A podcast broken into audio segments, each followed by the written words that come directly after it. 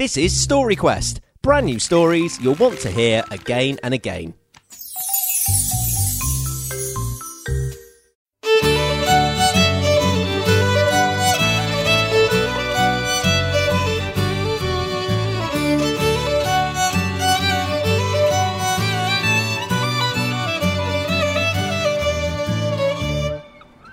Finished with engines, said Captain Bobo. Aye, aye, Captain, replied Sheila, the first mate. She moved across to the shiny brass ship's telegraph and pulled the levers back and forth to send the captain's orders down to the engine room. Went the telegraph as she positioned the levers on finish. Sometimes it was slow ahead, other times full ahead, and even full astern. Finish meant the engines would not be needed again, Red Gauntlet was securely docked.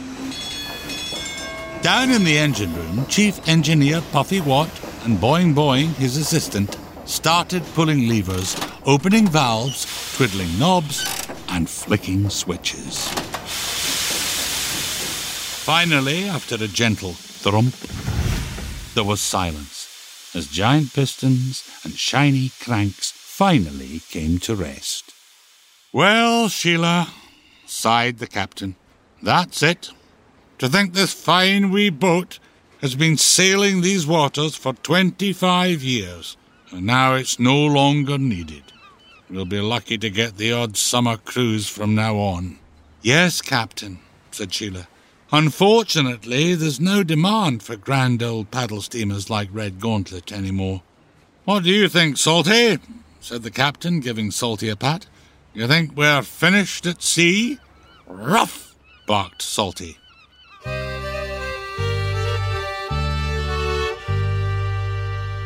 Having said their farewells to the crew, the captain, Sheila, and Salty sadly went off duty. They walked along the dockside to get a cup of tea from the little tea room at the dock gates.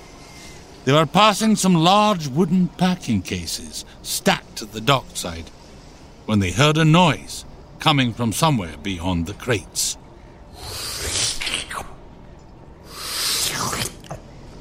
They puzzled for a moment.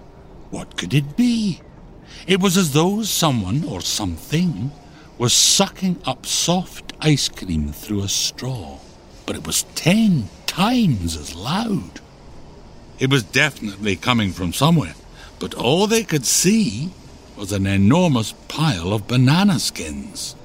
They crept closer as yet more banana skins sailed through the sky, each landing with a flop on top of the pile, until finally they saw what was causing the noise just inside the warehouse.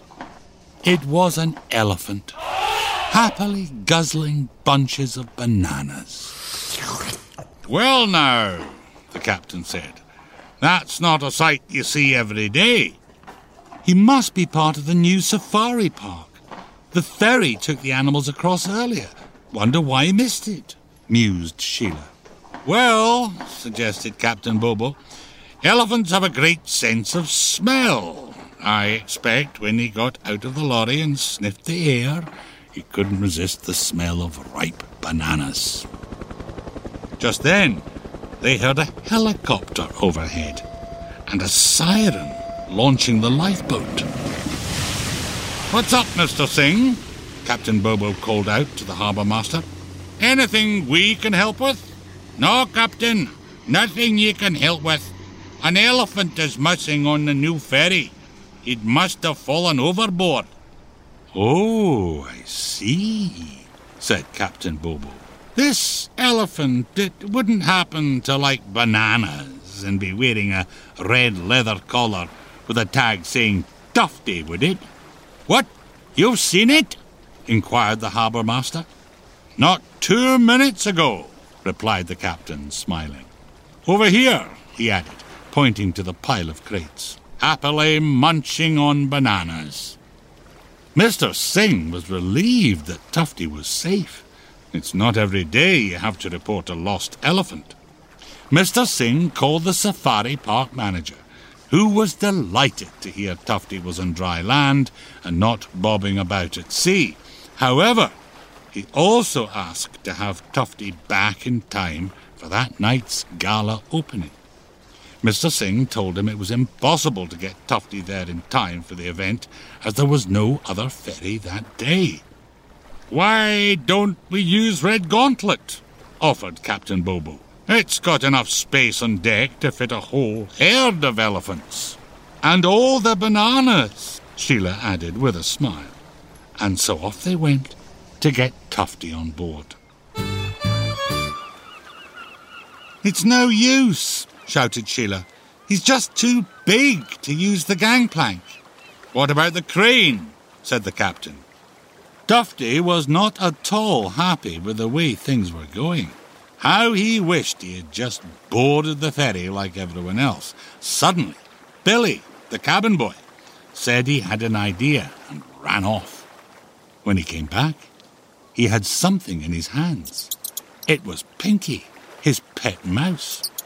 If we carefully position the crane above Tufty and then let Pinky loose, it might work, explained Billy, smiling.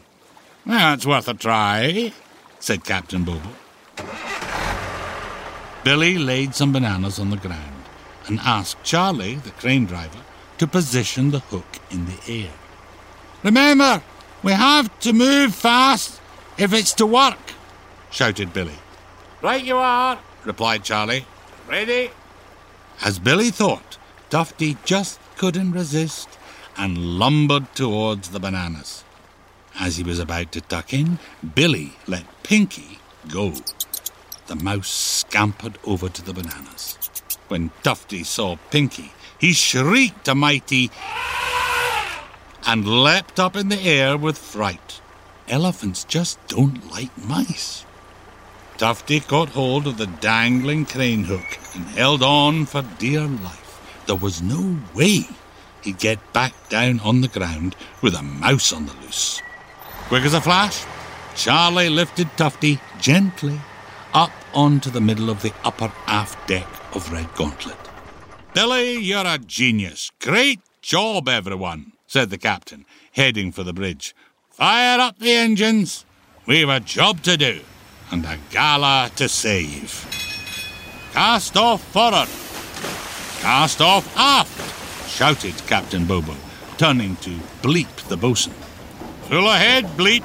We're on a rescue mission to save tonight's gala opening. Aye, aye, Captain, came the reply. Ten degrees to starboard. Tufty was on his way.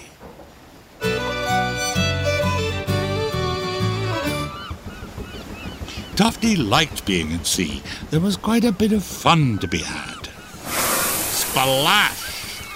The gulls just couldn't resist Tufty's water spray. All took their turn to have a power shower in the sky. Red Gauntlet made good time on the crossing. Ten minutes later, Captain Bobo was on the radio. Paddle steamer Red Gauntlet to pier. Come in, please. Go ahead, Red Gauntlet. Came the reply. Hi, Zoe. Stand by to receive one lost elephant. Over. A few minutes later, the radio went again. Pier to Red Gauntlet. Can you dock on the marina side of the pier, please? We'll use the big yacht cradle to bring your cargo ashore. Over. Tufty was welcomed back and led off to the safari park to have a proper meal of fresh leaves, branches, cabbages, and a big bale of hay. What can I say, Captain? You saved the day, beamed the manager. All of our animals are special, but Tufty is really important as he's at the heart of our conservation program. Please accept these VIP tickets for tonight's gala as a special thank you, he added with a smile. You know, Captain, I think you've proved there's life in the old paddle steamer yet. Somehow, I don't think we've heard the last of Red Gauntlet.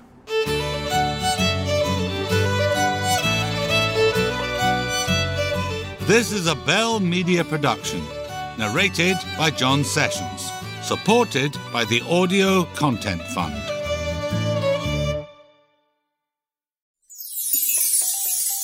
Thanks for coming on a story quest with us. If you like that story, make sure you're subscribed to the podcast so you never miss an episode.